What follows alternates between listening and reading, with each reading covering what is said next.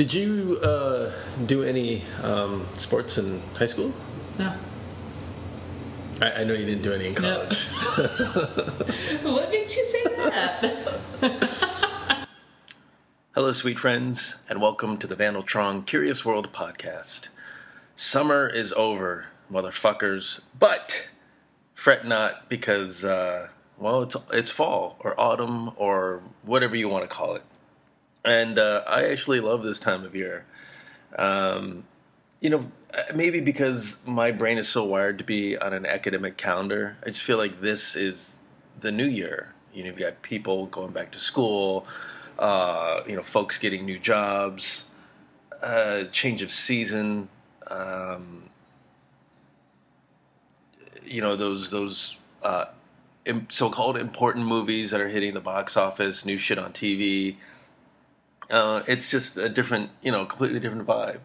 And pumpkin spice, pumpkin latte, pumpkin, all kinds of pumpkin shit everywhere. If you're into that, um, go for it. You know, here's this is this is your this is your Final Four, your Super Bowl era right now. Um, which is like I said, it's it's a change of season, and it reminds it reminds me, you know, being on the East Coast that you know everything everything changes and evolves. Uh, summer was great, but you know it's in the rearview mirror now, and that kind of uh, you know it's a good segue to introduction of my guest today, uh, my good friend from uh, from a while back, uh, Gina, who is a um, well, she's many things, but uh, she's an entre- entrepreneur. I can't even talk. Entrepreneur. Um, a good soul. She's uh, she's become a, a, a triathlete of all things. Uh, you know, usually people pick up like a, uh, you know, they learn a second language or or learn how to knit or something or a cooking class, and and she uh, she's become a triathlete, which is amazing. And it, I think it's something deep down that we all kind of I don't know if it's aspires the right word, but maybe fantasize of like, yeah, I'd like to do that just to conquer, not necessarily like get a medal or win a, a contest, but just say like, I've always wanted to do it. You know, I've always wanted to push myself, and that's what I got from this conversation is that set your own uh, goals and just go out and impress yourself, and uh, that's amazing and inspiring for me. Um, anyway, I'll shut up. Uh, I don't want to have a huge, long introduction. Uh, thank you guys for listening, as always.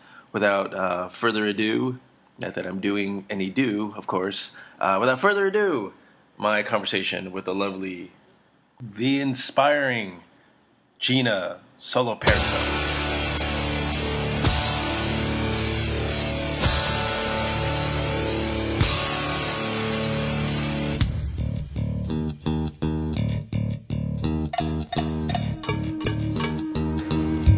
What do you find more challenging, the the Ironman or the Ironman is a triathlon, right? Um, triathlon or just straight running?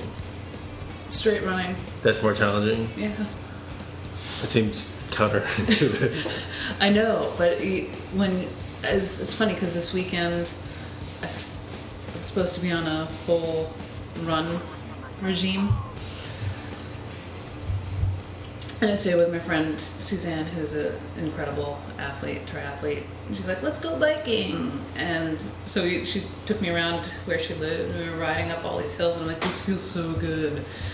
And I was like, you know what, this this keeps me injury free. So like when you're training against three sports, you're not going to be awesome really at any of them unless you're a superhuman.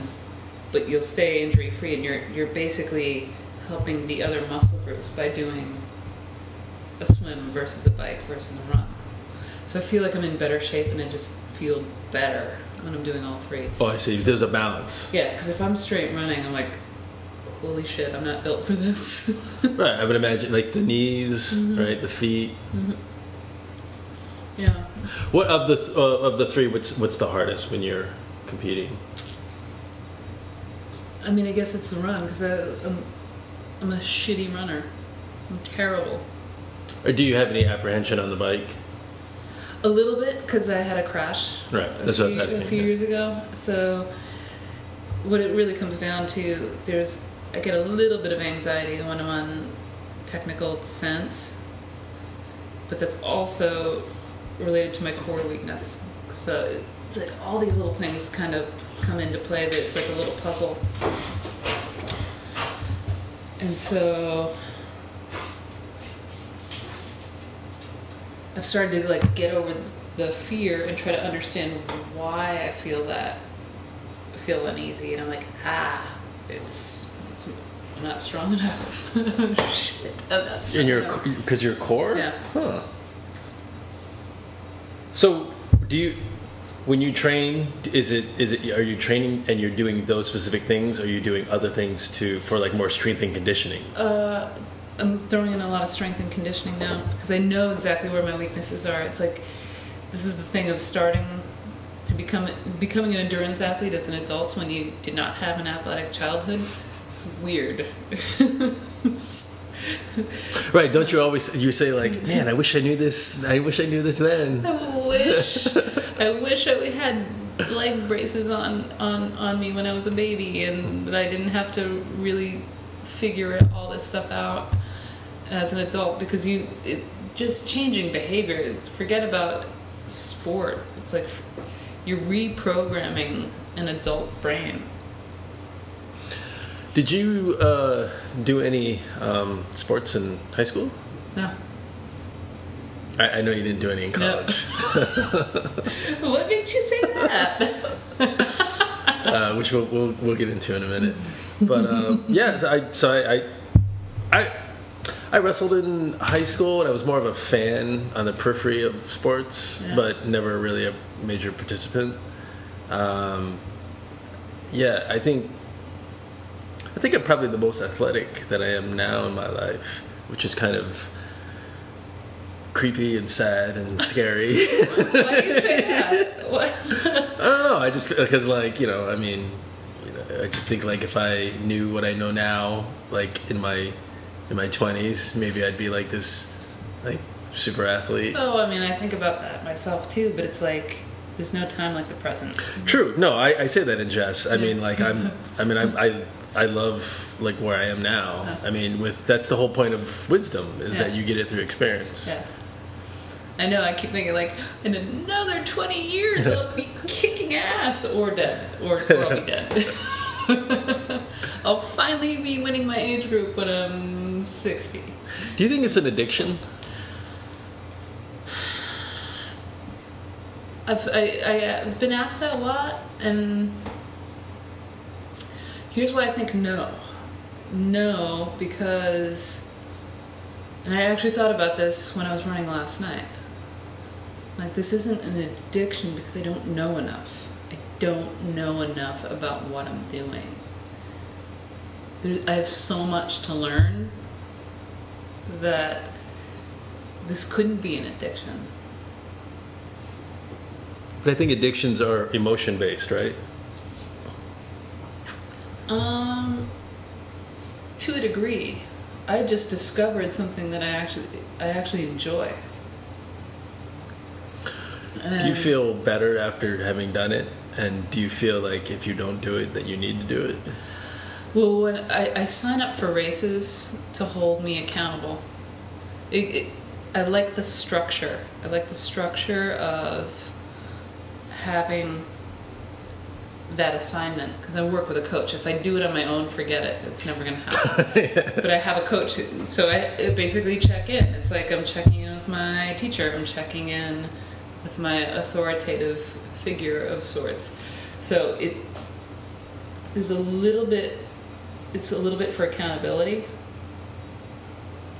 I'm wor- you know, I work for myself, and I've worked in a creative industry for my entire career, where I'm having to enforce accountability and it, and enforce structure on others, which is funny because I can't do it for myself necessarily. But I do. I know I have the discipline, I have the will to say that's going to be hard, and you're going to do it. And so some of it, it I, don't- well, I, I guess dialing back to Is it an addiction? I'm still gonna say no. It makes me feel better. It makes me feel in in a course of a work week or in the course of my life here in New York, it gives me enough structure to operate a little bit more focused in every other aspect of my life. It calms calms me down because I, I tend to take a lot on. Just professionally, personally, I just I say yes to everything. Damn What's, it, what's wrong with that? it's hard to do, but it's hard to say no, and because everything sounds amazing, and I I love everybody that I interact with, and it's so fun. Everything's everything's a discovery. So, and that's the way I look at. I feel like I'm just now rambling and talking in circles, but getting back to the point, why I do this is part discovery. I'm learning things about myself that I didn't even know I could do. I didn't even believe I could do it. And now I've started to scratch that surface of like, oh, wait a second, you're actually getting better at this. And I, I, my, my, my head starts to explode. I'm like, wait, but I wasn't this kid, but I am this woman. And so it's, it's a renaissance in a way. It's part of it. Is the competition part of it? It's me against me. I don't really compete with anybody else. I've, I started doing it, doing these sports with other groups, but mainly, I, I guess I got into it to help other people. And the first time I ever rode a bike at long distance was for um, the MS Society. A, they do a charity ride from Boston to Provincetown. And I, I saw it. I was taking spinning classes back in the 90s. Hard to believe that spinning is awesome again and cool. I'm like, wait a minute, but we did that so long ago. Did they do it the same way? With the bike bolted down? Yeah, yeah. The same thing? Okay. Yeah, I'm like, that's weird. But anyway, the, the teachers that I had then were, were saying like, hey, so just imagine you're out on this road, and I'm like, wait a minute, why am I not on the road? I'm like, Did you have a screen or? No, I was just all. Because you know how it's it's like a it's very interactive now. You ev- the the instructor has a headset and No, we had to use our imagination. there, was there music pumping We had and good music. themes. We had kind of cool music, and we had workouts like intervals or um, endurance rides or whatever it was. So it kept saying, "Oh, imagine, imagine you're on this road," and blah. I'm like, "Well, what? I should be on the road." And this is ridiculous. And then I kept walking by the flyer of riding from Boston to P-Town. I'm like, how cool would that be? If you ride along the, the coastline of Massachusetts all the way down Cape Cod and take a ferry back, that sounds amazing. Every I'm every postmodern artist's head's exploding right now. No. Like no. Simulation. so I thought about it. I picked up one of the flyers and I was like, I don't have a bike. I have to figure this out. Not more than a day or two later, a friend of mine called me and told me she got diagnosed with MS. I was like, there's my answer. I'm doing this. I'll find a bike, find the gear, and I'm riding this. And I did it. I rode a borrowed bike with sneakers. I bought a pair of bike shorts. I didn't know how to change the gears on the bike, so I rode the entire thing. It was like almost 200 miles, and I rode it Oh, over was two it days. flat? Two days, no. No, it wasn't flat. It wasn't. you squeezing the brake a lot or? Uh, I don't remember. I remember just kind of working hard, but the people around me were all so incredible. What was your what was your apprehension of like being in the group? None at all. Oh, I, I rode by myself. I just decided I would do this. And my friend Jean, who had been diagnosed, volunteered. She and her husband were both motorcycle riders. So they were on motorcycle patrol throughout the weekend. And it, you know, so we got to do, we got to help her and help the organization together. And it was, it seemed like a, an enormous amount of money, but I had to raise like 450 bucks. And I, and I was surprised that people donated it, and I was surprised that I I did it. I was I was thinking like, oh, I'll finish it. I just didn't know how I would do or how I would feel. But the community, when you get involved in these types of organizations, these active events, everybody is so kind and so generous and so warm. It's like, well, why would I not want to be part of this? This is amazing. and yeah, I, and then free beer. it's funny how like we have this this this image in our head, right, of mm-hmm. like apprehension of like a group, whether it's cycling or whatever, of like, oh man, like I'm not I'm not at their level. They're gonna judge me, or you know, it's it's gonna be like this thing, which is like stupid, right? It's so stupid. whether it's like a cycling club or a book club or, or anything. Nobody cares. Yeah, I know.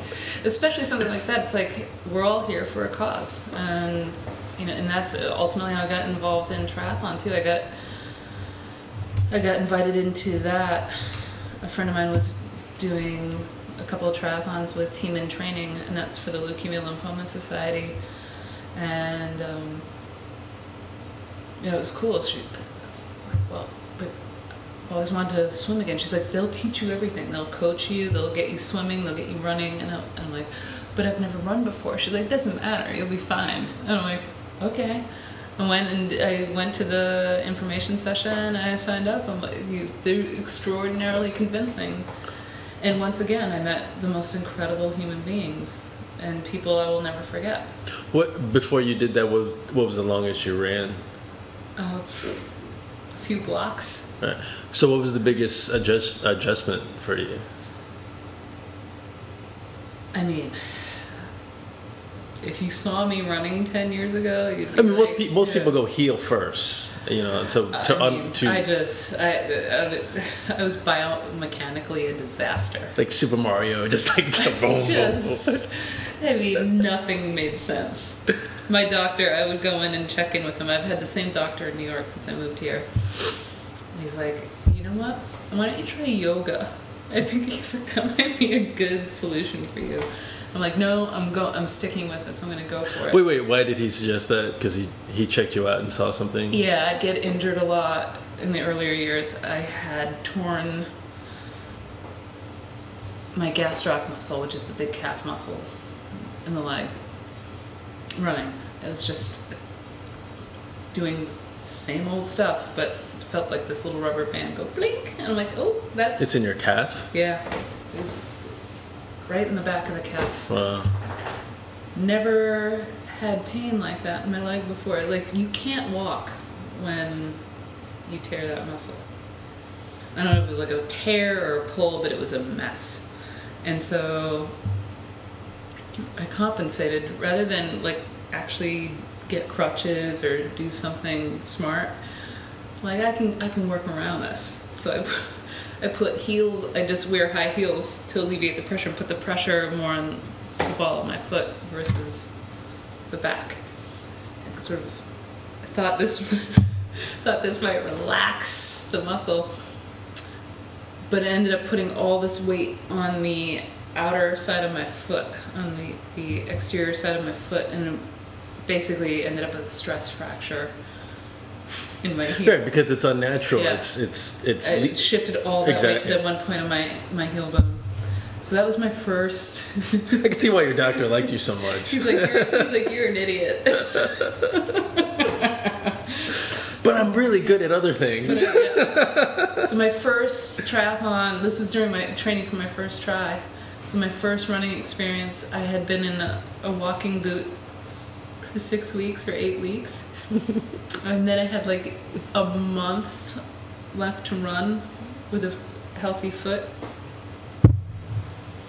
I mean, it was it was embarrassingly bad, but you know, I, I, once again, I just I finished it, and I'm like, oh, this is an amazing experience.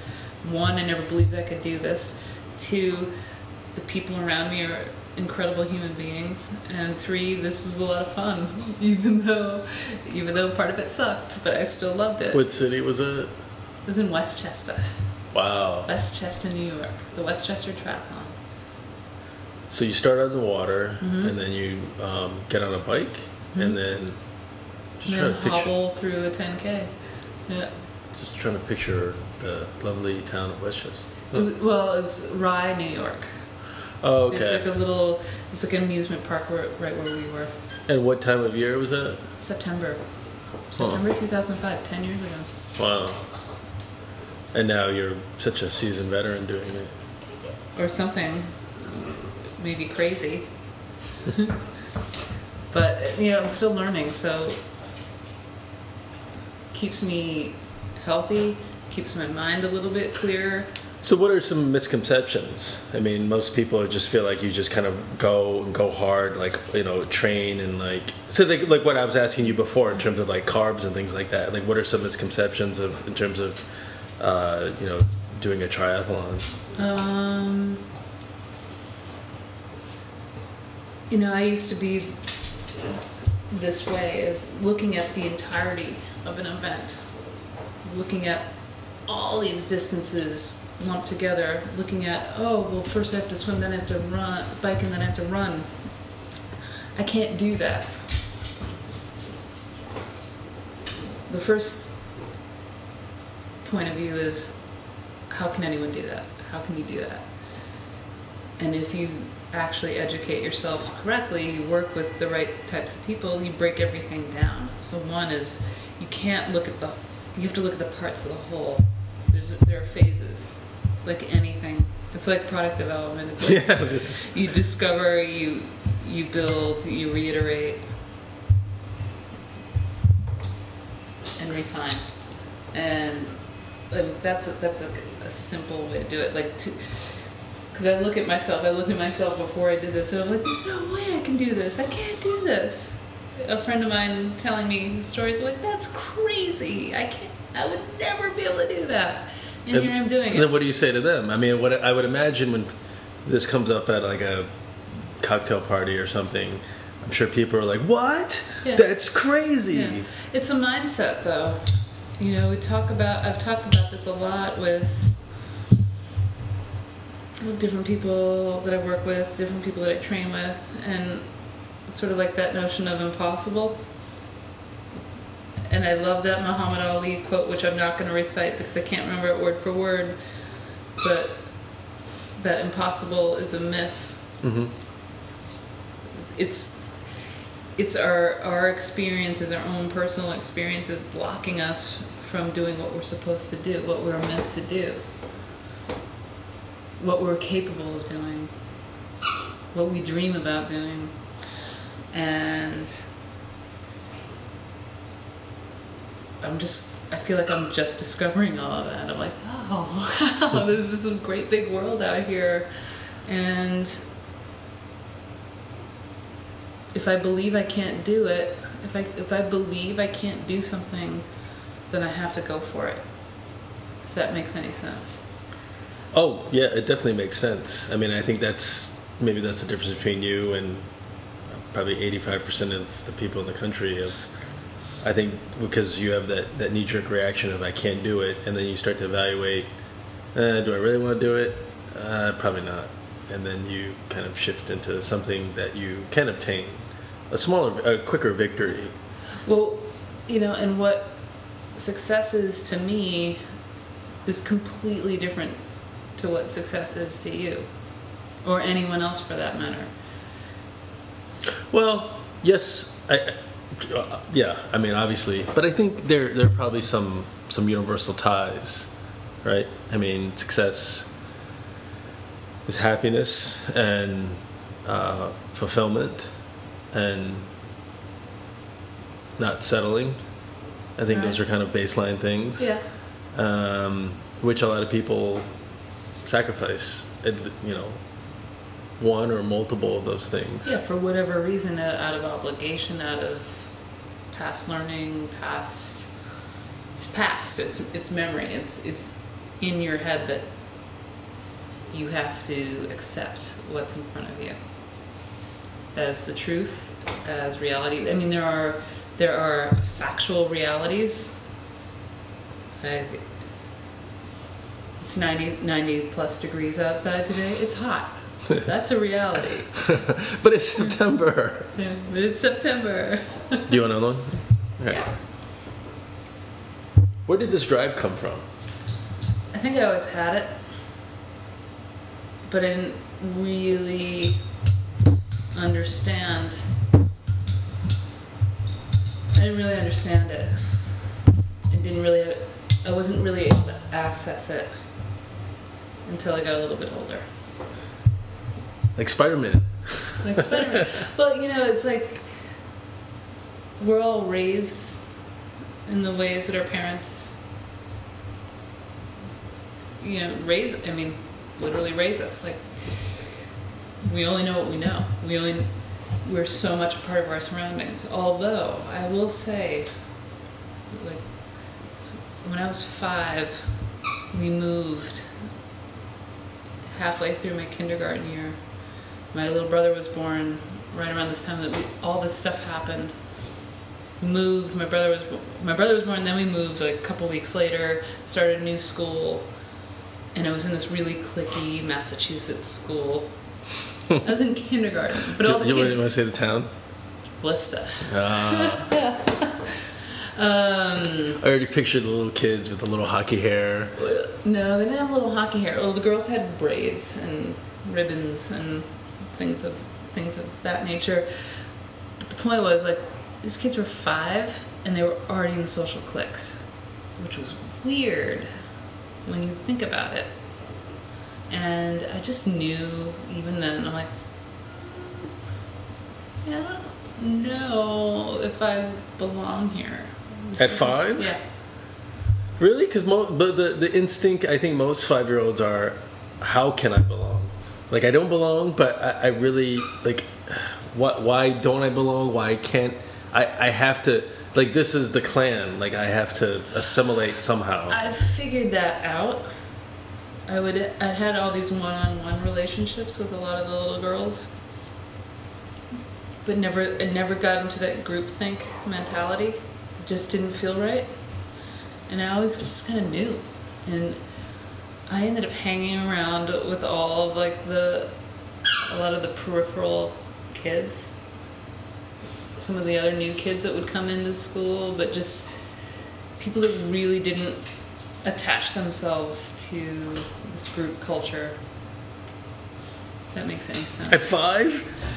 Between five and and yeah, year after year, I just sort of build on that. I'm like, you know what? Because I was already treated as the new kid. I'm like, well, you know, the only way I'm gonna be accepted, I think, is if I just am as authentic as I can possibly be. These are the thoughts that went through my head as a little kid, and I'm just gonna be me. I'm not gonna try. I can't. I just was not in my DNA to try to change who I was to, to fit in with whatever group. And so that's I'm gonna fast forward then because when I went to Emerson, I, when I when I toured Emerson College, I was 16 or 17. And I was writing up a storm. I applied for the creative writing program there, and that's why I wanted to go to that school so badly. I remember touring the campus, and I was walking in through like 128 Beacon or something like that, and I just saw like people expressing themselves in whatever way, shape, or form they wanted to be. So this girl, blue hair and a nose ring, and I was 16 or 17. I'm like, yes, this is this is home. It was because there was no judgment whatsoever. Yeah, I think we're at school at a very unique time. You know, it was like pre-technology. There was a, a, a, um, a kind of a, a weird hybrid of music and culture and politics. Even you know, that's you know. Oh yeah, uh, because the LA riots were yeah, going on. I mean, you had you know Clinton versus Perot versus Bush. Uh, I remember that was really big, and then yeah, and then exactly you had the Rodney King verdict. Um, so Crazy. and then you had a dichotomy, and then Kurt Cobain died. Mm-hmm. So you had this whole like a lot of cultural events, and but you didn't have we didn't have the technology. Right. So like obviously not today. You couldn't No. you know you couldn't tweet or text or anything. You, nobody had a phone. I remember. Which is also good. I remember, but I remember. I think it was somebody had the first cell phone, but it was like that giant thing that like Michael Douglas has in like Wall Street, and I was like, "Wow, that is awesome." I was like, "That's not going to catch on though." Not, not, not, not the high top sneaker as Yeah. No. yeah, it looked like Shaq's sneaker on your head. I'm like, so I, I made a call and nobody could hear me. I'm like, this is bullshit. Nobody, this isn't going to catch on. Come on. But um, yeah, I mean, I think a lot about like what if we had our technology like of 2015 then.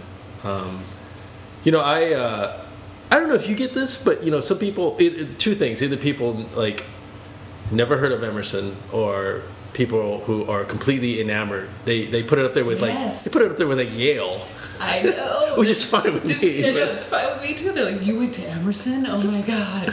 Like, is that really that big of a deal? You know what I find? Have you ever met anybody that um, have gone to neighboring like Massachusetts schools, like Clark and so forth? Oh, yeah. All those people try to get into Emerson. Really?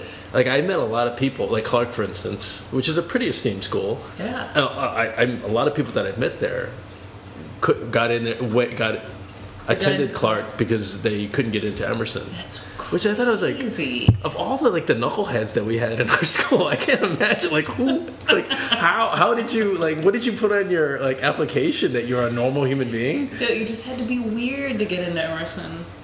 Yeah, well, okay, yeah. I'm sorry. So, so, so to go back to my whole point of like how it was so diverse. Yeah, that was my my thing too. Like my that was like my euphor. I was like, it was like Woodstock for me. That first that first like week or I was like, wow, this is so unique. You had all the the the different nuances of you know different people, and even then I knew like some of them were posers, but I didn't care because I was like, I I I'd never experienced any like. The, these are the people that I always aspired to meet in high school, but I never went around Yeah. because the people in high school were the dipshits that that lived near me. So, but these guys, like these, authentic or not, it, especially when everybody's new at one place, you're like mm-hmm. everybody's friendly, and I just felt like this is this is where I should be, you know. I had no doubt the minute I walked on that campus that it was where I should be, and I still say that to this day. That said, I took a course at Columbia University. I'm like, whoa, this is a real university. that, but I, I think Emerson, going back to that school, I really believe they prepare you for real life. It's not yes, there are very specific programs, but everything is applicable to what you're going to see in the real world. At least at the time that I, I was in in my program, you know, I did a ton of internships, did whatever I could to sort of get my feet wet, so to speak, off the campus. I, uh, I think I worked two or three jobs while I was in school as well. So just really plugged in. I always tried to stay plugged in and exposed in areas where I knew I could establish a career. You okay, buddy? Uh, listeners, you're you're hearing Leica the Wonder Dog. That wasn't uh, that wasn't that wasn't me just kind of No. wailing away. No, I was crying. I was, I was wailing away. that was such an emotional uh, Yeah, that was- flashback to, to Emerson. but yeah, it's just it was. It's just a place that I knew. Whatever I put in, I would get it back in return. Did, when when did you have your eyes set on moving to New York? I never really did. Um, but I dated this this guy John for like eleven years. I met him before I graduated high school. And Before high school. before I graduated high school, before college. So you were with him at at school at Emerson. Yeah. Wow. I just remember you walking around with your with your Oh. short cropped hair and your big earrings like you were a hot shit and you had that leather jacket. You were walking around with, Cl- with Claudia, Claudia. and, and Anne Marie and you're like and I was like who's, who's, who's Joan Jett there with the big leather the cool leather jacket I mean obviously I'm saying that with, with Jess but I'm like hey whatever whatever too cool for school whatever That is not true at all. you know, I'm, But I'm kidding. You were always. hilarious. I didn't know you that well, but I, you were always very friendly. I, I didn't. I didn't have any animosity toward Gina. I'm, I'm obviously kidding. That girl was a bitch. No, um, you know, so I dated John for a really long time, and just kind of he's met in the same town. Year after year, I was like, oh, okay, we don't really want the same things anymore, and I'm really boiling that down to a couple of years of, do I make this work? How do I make it work? Can we make it work? Kind of put How did you make it work at, uh, at, at in school?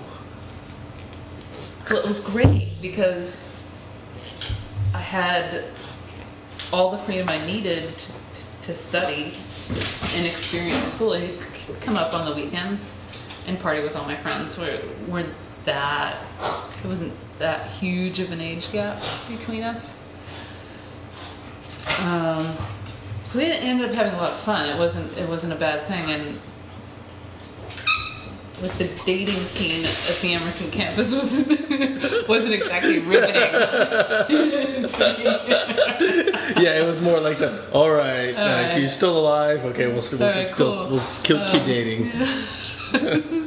wasn't wasn't an exciting scene, but I didn't care at that time. It just everything everything that happened was meant to have happened the way it did, and no regrets there. But you know, we tried to fix something that wasn't working. It didn't work. Finally, made peace with it. And actually, I came down to visit Claudia the weekend before 9 11 Wow. and I had do you, I don't know if you remember William Johnson too. We we No. hung out for his birthday party weekend. So so I came down on Friday, nine, eight, and hung, uh, went to Claudia's place. We hung out. We just ran around the city all weekend. What, was she in the city at the She time? she was living in the East Village or Gramercy around that time. Went to William's party in Flatbush. It was just like, oh my god, I can't believe I'm doing all this stuff. I'm like, what could go wrong on Tuesday? I'm like, this this city is awesome. I love it. I'm moving here, convinced. And then of course, 9/11 happened, and it was just like, wait a second. I was just here. You know, you know the typical try to try to get a hold of everybody, find people.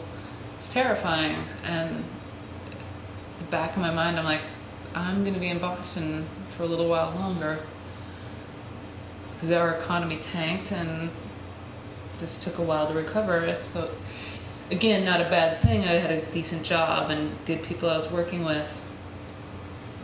But it, as I started to plan my exit, you know, John and I split up, and then I'm like, okay, like seriously, why am I why am I still here? Why am I here now? Because At that time, you had ended your relationship. Mm-hmm. which was a, just a hard decision for me to make because I spent so much time investing in this relationship and everyone didn't really know what it would feel like to be out of that again. I didn't want to be single again. Sounded terrifying to me. Um, but it couldn't have been worse than what I would, had been feeling at that time. I just felt like, oh wow, I just feel sad. I feel sad all the time, and it's this is a wonderful human being, and we're not connecting. So I'm like, okay, let me look at Boston again. What's for me here? Because Boston. but is- you were in, did you move back to Worcester? no, no, never moved back to Worcester. I always lived in Boston. And you'd come up and visit me after I moved. Where in. Boston? I lived in the South End Okay.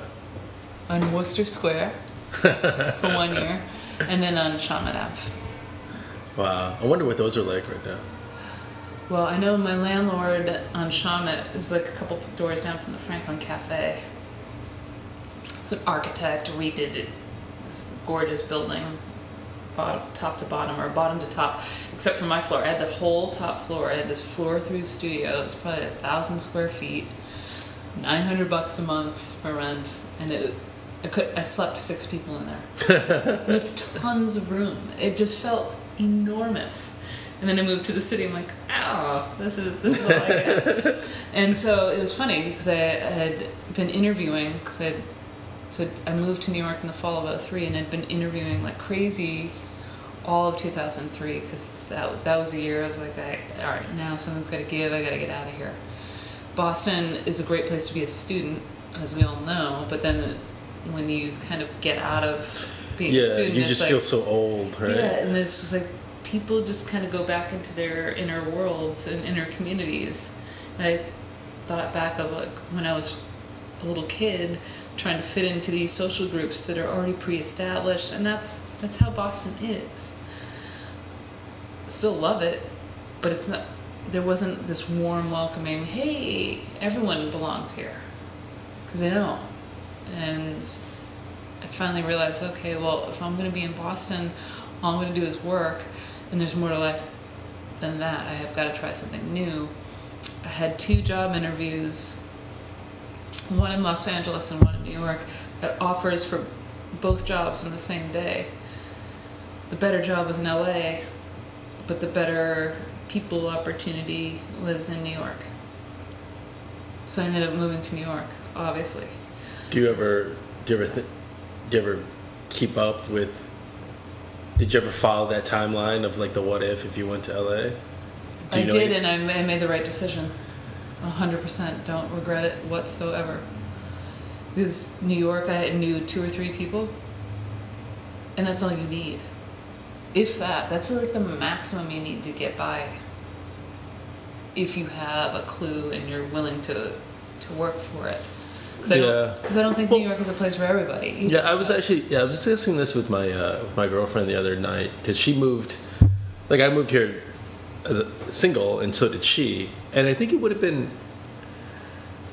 it would have been different to move to New York as a couple. Probably. and because you can't you just you experience you just can't you you're compromised by what you experience. Because the city is so overwhelming and it's also exciting. You know when you meet somebody who's only been here for six months you're like oh you still have that twinkle in your eye. I remember that but it's going to be different i think if you're dating somebody because it's like hey do you want to check this out? Or you know what i mean? Like I, and obviously you as a good thing you want to experience those things together. But i think the beauty of coming here for the first time in your life is that you're on your own and there's this world of unknown which is a hybrid of being of terrifying but also very exciting. And i think I think you really do need to experience that by yourself. Well, there's no have to. I mean, people can obviously do whatever they want. Yeah. But um, uh, I don't know if that experience ever goes away. The of like, holy shit, what am I doing here? To oh, this is awesome. I mean, it's the no, I think I think it gets kind of it get I get I guess it gets kind of tar- like layered with like, oh fuck this. And you get on a crowded train and like, god damn it. See someone with a clipboard, Yeah. fuck you, get out of my way. If you block the door, no one can get on or off the train. Yeah. Like, ah, yeah. Uh, Why are you leaning on the pole? it's true. Or do you still keep in touch with your ex? But I did actually write him a note. I, I had um, been advised by my mom to to just cut ties. 'Cause it was, it was really it's tough to separate when you've had that much time invested. And I look at it the way I might have handled if if I were me now, I would say, hey, you know what? let's take a break. Let's not communicate. We're going to move on from this and we can still be friends in some other way maybe down the road. But it just uh, it didn't make sense at the time. It was i don't think i handled it the right way. But i still look back and say well this is a person that gave me some safety gave me some support and gave me a lot of love and i truly respect that. Gave a lot to my family, and it's so I just had been kind of going over that process, especially a lot in the past few months. So I just wrote him a note because it, you know, fortunately, fortunately or unfortunately, everybody's on Facebook. So like, I wrote him a note, and it's totally weird to receive something like that. So I never heard back from him, and I wouldn't expect to but at least the message was out there and it was positive. I have this debate a lot with people because I, I meet a lot of people who um, feel like they, you know, oh, I, I, okay, so I'm trying to re, regurgitate this verbatim. I know I have a friend that says, well, you know, you spend so much intimate ti time with people Uh, and you have this connection that you, it's a shame that you just eliminate that. And this person is, you know, very proud that he is friends with all his exes. So I come from a school of thought that I am not friends with any of my exes, and because I feel, well, in my case in particular, they've all ended very dramatically bad. but I, I, don't, I don't hold any. Stri- I mean, I've, I've moved on with my life. My point is, I'm not going to circle back and say like, "Hey, I'm just checking with you. How are you? You know, you were on my." I, I don't.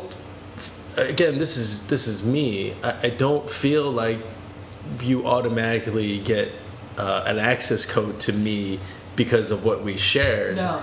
I, I want to move forward and I, I don't want to go backwards. I don't I don't like that's a moment in time that I had and we we were together and now we're not and then you know whatever you're doing that's that's just another that's another ship that has sailed yeah no and I, and I think that's perfectly normal and fine I, I I think I just wanted to say, hey, thank, thank you. That's it. You, for whatever, for whatever it's worth, you are a positive impact. And in some way, yeah, healing for me, sure, you know, um, but I think if you truly have feel positive impact from somebody, what's the harm in saying, hey, you know what? What you did, how you helped me or changed my life for the better, really meant something to me. And that so those are powerful words from anyone because how many times do you ever know how I always ask myself this like what do what do people really think of me? And it's not. What'd you come up with? I, I don't. I don't have an answer, but but I, I I try to invest quality time and effort into every interaction that I have, any friendship that I have. They could be high fidelity, low fidelity, like those variables are, are changing all the time. It's also empowering, right? Mm-hmm. To to put all that out there. Now, now, what I said is just for me personally, yeah. and that's just my own pathology. But for what you just did, I think that is that is bold, and I think that does empower you just to put that out there, to have an honest statement, and say, and and also too. I mean, we don't. We have a choice in our lives, right? To mm-hmm. walk around with baggage, or to walk around and be free and say, mm-hmm. "Look, this is on my mind, and this is positive, and this is love." and people can react any way they want. But I feel like it's better and it's more healthy and therapeutic and empowering to do that than like, you know what, this person wronged me and he can, he or she can go fuck off. I'm right. I'm right.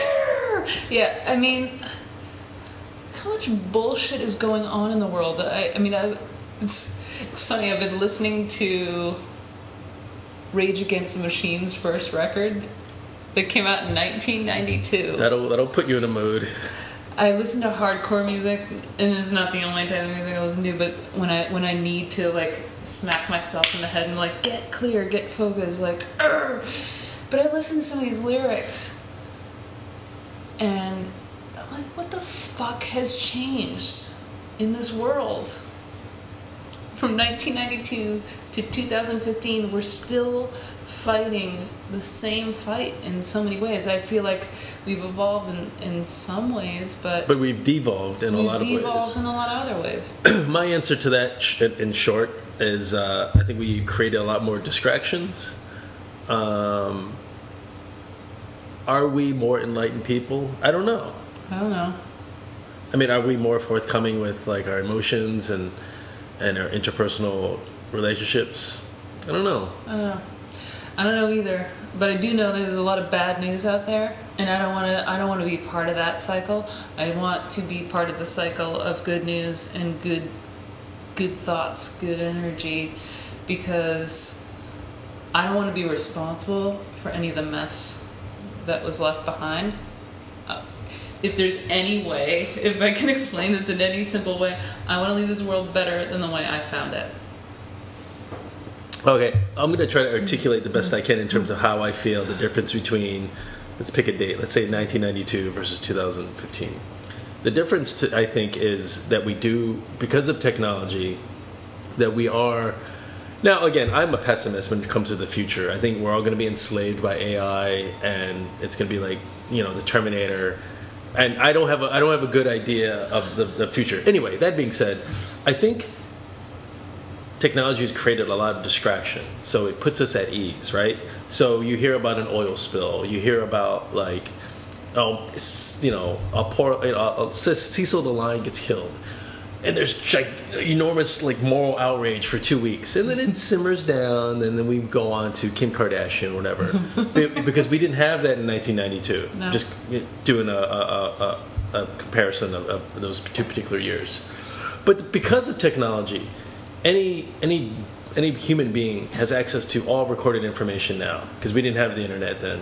To well, I- not to the degree we have now you can you can just spend hours and hours look you know researching um, you know artifacts of Egypt or looking at cat videos or whatever you want. You can you can do your thing. Hey, you can do your thing, and if it's about the future or if it's about the past or if it's about your own little world, I think those are at least with technology now. It's provided options for us. And it's exposed the weaknesses in systems that were created 20 years ago, 30 years ago, that can no longer support, for example, a population growth in our country. You know, look at 1980 or 85 to 2015, we're up 100 million people in population. The same policies hold true in, in the technology revolution and a population growth as significant as that? Well, here, here's also the thing. So technology is growing at a rapid pace, right? And then people, we can't keep up with it.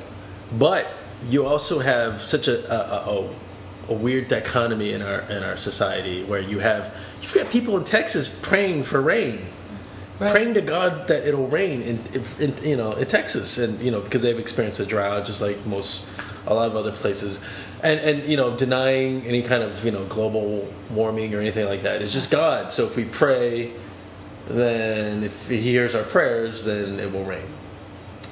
Um, and then you you've got very stubborn, you know, very viewpoints of morality of, of old. And then you've got um, people who want to hold on to certain values for their economic reasons, whether it's, you know, changing, uh, you know, moving, uh, shifting from fossil fuels, which I guess, you know, generally speaking, to move away from fossil fuels, I think most people would be like, "Oh yeah, that makes sense. We can move away from you know the, the dependency of the you know the Middle East and things like that."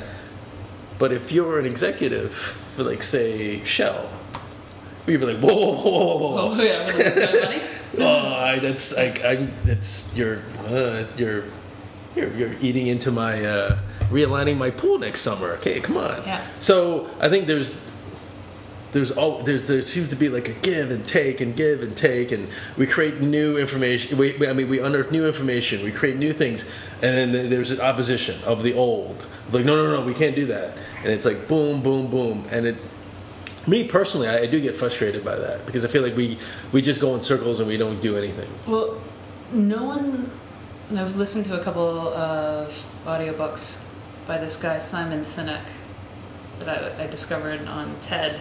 He did a, he's written two books, one called Start With Why, and, you know, people don't buy what you do, they buy why you do it, and Leaders Eat Last, and talking about leadership and how proper leaders guide followers at the end of the day, coming out of just talk, looking at pure leadership, leadership means looking out for those behind you, your followers. We're not doing that. We're not, we as a society, we as a world, we're not looking out for the greater good of the whole. I don't know if I can recall a time in my lifetime that we as a society have said, all right, this is the best decision because it's going to be the best for everybody. And that that's probably a global issue, but that's the way I, I approach things in the way I do my work. I remember one of my first real bosses, a creative director, was like, Gina, I appreciate all your all your work, but when you come to me with a problem, also give me some solutions, variables to that, because then I can help you make a decision.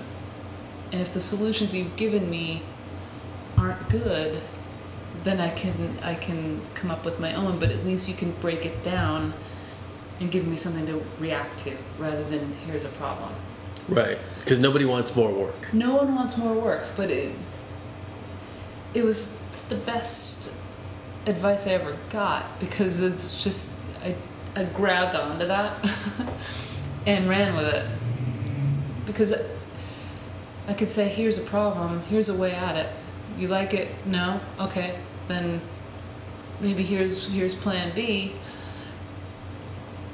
But at least I'm thinking about it. So I start to attack problems from all these different angles and figure out what the best solution is and you know when it comes to a group or a team or whatever whatever the entity is, I want to make sure that everybody we're all going to have to make compromises, sure. Fine. Who's going to suffer the least? How are we all going to suffer the least or how are we all going to benefit the most? It seems pretty simple. Well, it seems pretty simple.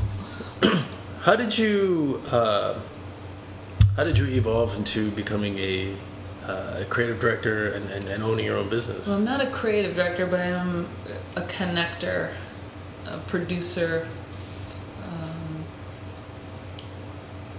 sort of by accident. I wanted to be a writer when I was when I was in college, and I got a little overwhelmed by the sort of the aggression and the anticipation of being 18 and everyone trying to like really impress the professors and blow there was a lot of competition blowing the other students out of the water with their works. And i didn't want to be a part of that. Maybe maybe it was partially self-conscious partially fear whatever it was um, i just didn't want to be a part of it because i think any of the writing that i did when i was younger and I, I wrote every day i was writing all the time but it was more for me necess- more than others, I think, at that point. So, kind of switched over to communication studies, speech, advertising, marketing, and I'm like, oh, cool, I can be a copywriter in the ad world. But the first internship I got was in the traffic and production department. Traffic managers were making sure that everybody was approving the work before it went went out into press you know, I was an intern, so it didn't really. I was like, oh, Hey, like it. Settle down. but all the people in the department were really cool, and everyone wanted to be around them. And it, I just thought that was kind of interesting. Like, well, these these people have a lot of power. They're getting a lot of stuff done, but they're facilitators, and so I accidentally kind of fell into that role in a short amount of time. But what it taught me were all the mechanics of how all these other roles were were getting done, and there was a the bigger piece of it was the behavioral mechanics. So really dialing in to what was being asked, what was being expressed, and I could really plug into the different personalities of all the people that I was working with, so I could really laser focus and anticipate what what a person was going to do before they even did it. It's like It's almost it's almost like juggling their personalities Sort of like along a- with their talent. Yeah, I'm sort of like a horse whisperer in that way. I, I can really, I can see into people pretty well. I can see the, the strengths, I can see the weaknesses. I can see what excites them. I, can see what scares them. I can read their facial energy, their their physical energy. I can read the tones. I've always been able to do this. And it's a little spooky if I'm explaining this, but it's I can see your future because I can. It, it, I don't even think about it. I can just observe it. I can feel it. I can feel these energies out of people. And I just, it, it, this was a craft that I really started to hone in on. I really started to dial in, and it. I think I give sometimes a, a little bit too much away. What do you mean? um, professionally, it's been great because I can I can solve problems right away. But socially, I think I can probably scare people or or get misinterpreted because I can I can understand so well what someone else is experiencing as if I experienced it with them. And no one trusts that. Understandably. Because it's so it's too strong. It's strong. I have a very powerful understanding of people, but and and how do you convey that in a way that's not terrifying to someone maybe you just met or someone that you've barely known? You know, this is it's kind of a slow release process that I'm still. Is that what you do? Even You- even now, I still have to figure it. I have to calibrate with with every based on based on the individual and their and their output and Mm-hmm. Yeah. how they're receiving. Well, with with great power comes great responsibility. it's, it's terrifying but you know i think you know i've also been working on a lot of changes behavioral changes with the way i approach a lot of different things in my life. So that being one of them. Um, so that, yeah that's, that's, a, that's a big exercise in terms of how how i present myself how i'm perceived. It's a very fine Is line. there is there a different is there a, a different is there a professional Gina and a, Yeah, a after hours Gina? I think there is. Yeah, not not a huge gap. I, I try to be as authentic as I could possibly be at all times, because I, I have really nothing to hide, and nothing to lose. so I just go for it, and I guess that's kind of a scary thing to a lot of people.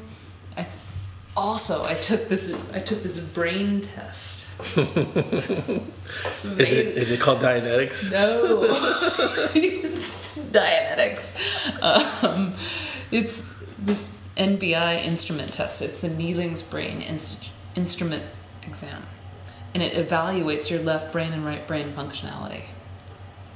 So majority of people skew one side in a high quadrant. So there are two quadrants on each side of the brain: L1, L2, R1, R2 and I basically came out equal percentages of all four, which is two to three percent of the population. What? You're It's weird.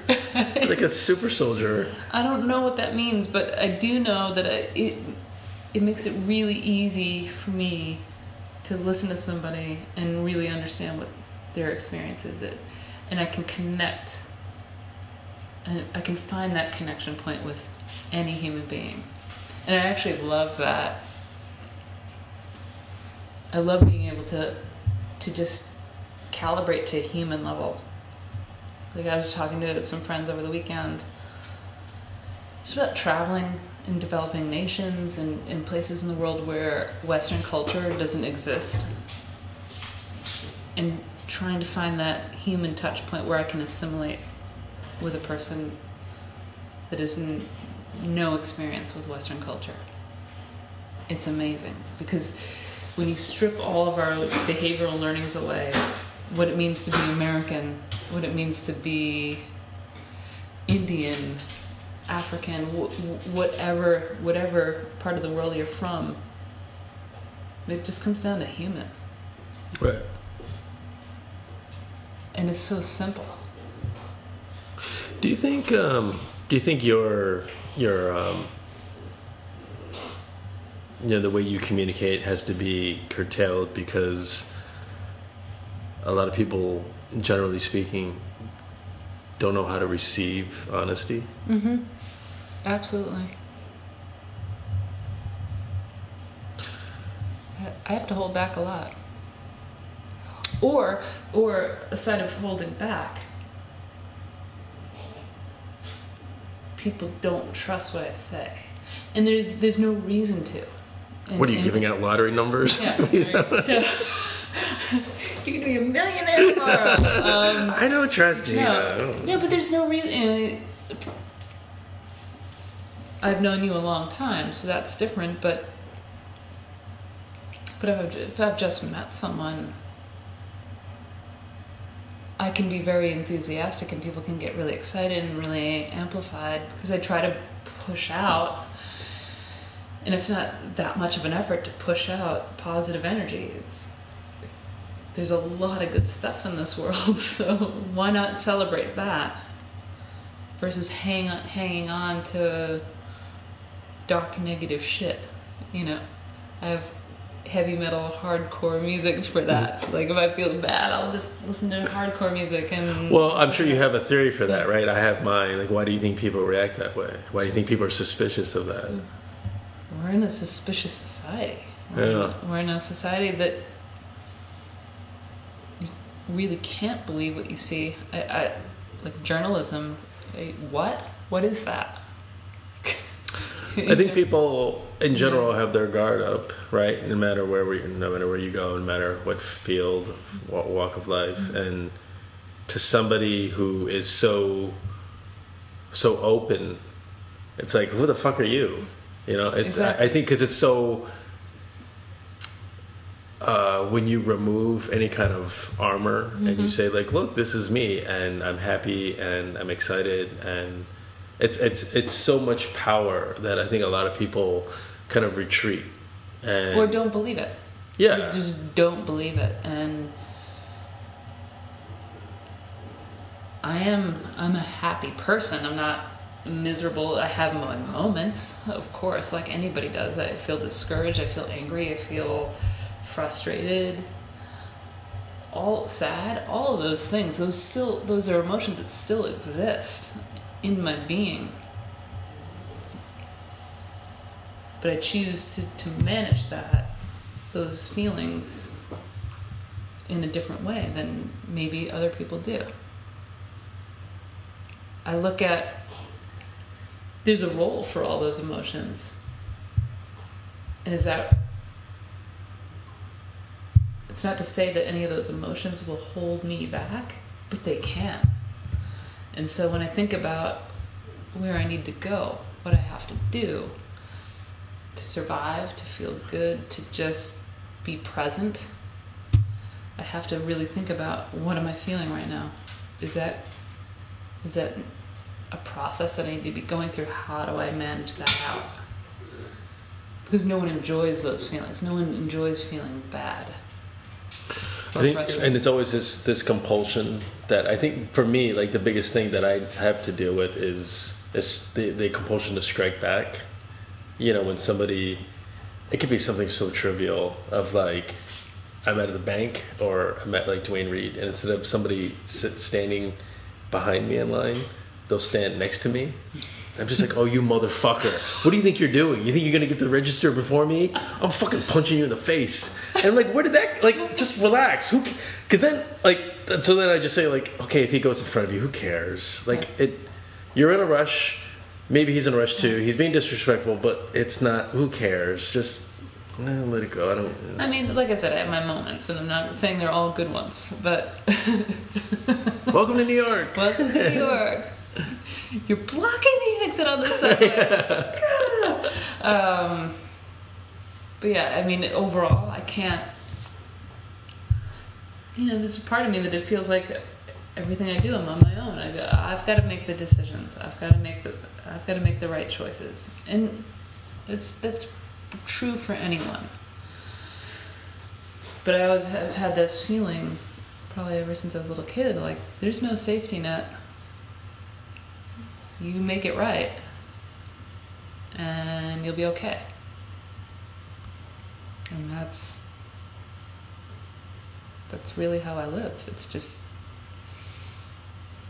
do the best possible thing in every situation.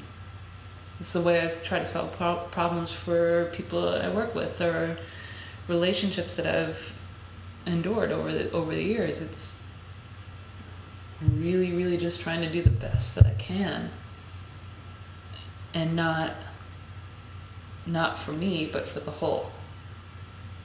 If that makes any sense. I grew up in a family of teachers and educators, so it's just like, wow.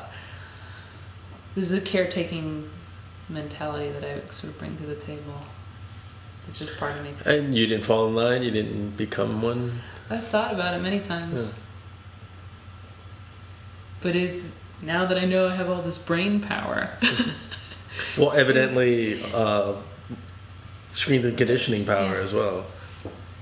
It's interesting because it it's a matter of me deciding where it is I belong, and I can if I decide I'm going to move to a mountaintop and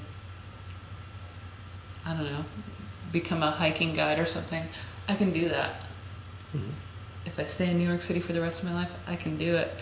I, I can go wherever and do whatever I can adjust to any environment that was presented to me. I think that, you know, somewhat of a survivalist in that way. Yeah, I mean, I think uh, I think happiness is comes from within and not where you are. It has to come from within. You know, I, I think I, I hear a lot of people who get fed up from where they are, and you know that they want to leave. I hear that a lot from uh, from people who've been here for X amount of years, and I get that way too. But it's like if you're not right inside, and you're just running, you're not running to- for, toward anything. You're running away from something. Mm-hmm. So if you run away from something, it's gonna find you. So you can leave New York and you can move to Hawaii or Canada or wherever. The things that bothered you here, they're gonna find you mm-hmm. unless you solve them. A hundred percent and it's why I haven't left yet. Um, thought about it. I've been sort of ready to go, and I think I've hit that an age now where it's like, ah, I'm here Monday through Friday. That's enough. I need I need to escape on the weekends or or or f- find out find another way to like soothe my soul a little bit because as much as we all love New York and living in New York, it's a grind and you're hustling and you're working hard and you're making it work. And it never really stops. And there, like I was away over the weekend and it was so quiet. Where'd you go? Was in New Jersey. it was beautiful. But isn't it such a pain in the ass to leave though? You know no. I mean? because I live on the West Side Highway. I can. Oh, that's out, right. I can get that's out right. in five minutes. Yeah. Five minutes any direction. Um, I always find it's discouraging to leave. I'm just like, oh god, it's. Well, it's when you, a... especially when you're going to airports. Yeah. It's a nightmare. And yeah, airports are like, uh, yeah, getting a 95. Well, I guess 95 wouldn't be that bad. No, it, it, it's always bad. 95 is always terrible parking lots. but yeah, it's it's these are all things that run through my mind and you know, where do I belong? Especially like if you're actually working on changing your life, changing your trajectory, changing anything about what you're doing. You're changing patterns, not changing who you are. You're changing patterns that you got used to doing over the time. I, mean, I do it in sport. I do it in profession. I do it in social. Okay, so there's two trains of mm-hmm. thought. There's the one thought of, you know, if you the, the stick stick to itiveness of like you know keep keep on the grind, keep doing what you're mm-hmm. doing, and then there's the other school of thought of uh, doing the same thing and hoping that you'll get different results is the definition of insanity. Right. So, which do you subscribe to? I don't subscribe to the insanity model. I subscribe to, and in fact, I'm doing this now. It's like everything I'm doing now, I'm like, it's change, it's different, it's uncomfortable.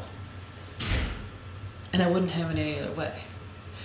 So every time I think about dialing back, I'm like, should I get a full time job? Should I do this? Should I do that? I really think it through. Because I'm a solution based thinker in that way. I'm like, ah, yeah. Is that really right? I'll map it out in my mind, not, not on this table with my fingers. That's it- how I do it. But it's kind of interesting if I map it out with my finger. Um, the I always come back to stick to the new course, stick to it. Have, I have faith in the plan. have faith in the plan because I'm doing the right thing. Right. if I can if I can make these recommendations for other people and see holistically that this is a change for the better, this is a solution that works for everybody, then it's going to be true for me. Change doesn't feel good for anybody. We all feel horrible when it's happening. But when you get to the other side, it's like, holy shit, I did it. Well, I think a lot of times it's like, oh, thank God that's over, Yeah. and you start you start worrying about the next thing you have to Or th- yeah, or thank God that's over. But it's like I got through it, and I'm still standing. It's awesome. Right. Um, you know, one one uh, you know one question that I always ask um, people that, that come on the show is, uh, and you, you've kind of answered it uh, through our conversation, but um, if you were to give yourself any kind of advice from ten years ago, what would it be? Trust your gut. Yeah. Yeah. So your gut of twenty years ago, I'm sorry, ten years ago. Yeah. I second guess myself all the time. I still do it once in a while. Well, that's the blessing and the curse of a of a introspective person, right? Yeah, and you know, I I try to give the benefit of the doubt wherever I wherever I am, whatever situation I'm in. I can feel something, and I pro- I know it's true. I know what I'm feeling is true. But I have to I have to get confirmation, and not always. That was just that's kind of what I've always said, told myself over my instinct well, wait a second, you don't know for sure because you don't have that confirmation. Whether it's someone telling you something that you need to hear or just an experience that, oh, that, yeah. Um, running a marathon is really hard. it's really yeah, I could tell you that. but it, I wouldn't change it. Like, uh, trust my gut, yeah. But where I am now wouldn't change what I did in the past. right. I have no regrets. Not yet. Maybe, maybe. The night is young. The night is young, but it, seriously though, it's like if you make a decision to do something, own it, live live with it, and move on. If you have regrets, then you got bigger problems. I would say. Yeah, it's like you're looking backwards and you're not growing that way. Yeah. I think it's natural to think like, like we were kind of saying before, like, oh, if I was 25 and I knew about like, you know, fitness and nutrition then, like, yeah, then we would I- still wouldn't do it. yeah, exactly. I mean, I think about it. I think about it for like it, it. It comes into my brain for like a minute, but then it's more of a joke. It's more like a what if. Yeah. You know, but then like, I agree. Like I'm, I'm happy with who I am now and where I am, yeah. and that is my next question. So uh, this is the big question that I have for everybody. It's not really that big, Yay. but what is happiness for you now? Um, maintaining my integrity, giving as much love as I possibly can, giving as much respect as I can.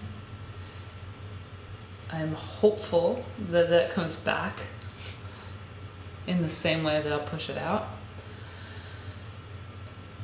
Believing in the power that I have to do good and taking that as far as I can go. I've held myself back for a long time. Just not knowing, not just not knowing.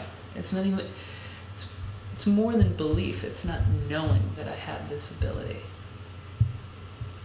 Now that I know it, I believe that the powers of what I can do. And I want to use it all for, for good things. And, and Yeah, I mean, I, I think like when you when you when you get that, it's like you you you understand that there's much more reward with fulfillment versus versus that that. See, I've always defined like there's two types of there's two types of fun. There's the fun that you have that's like, oh my god, this is fun, and then you never think about it again. Right. And then there's the other th- situation where this sucks, but then when you look back on it, it was, oh, that was kind of fun. Yeah. You know, whether you're like you're you know doing this grueling hike in Alaska or something Mm-hmm. like that, or or or doing a triathlon.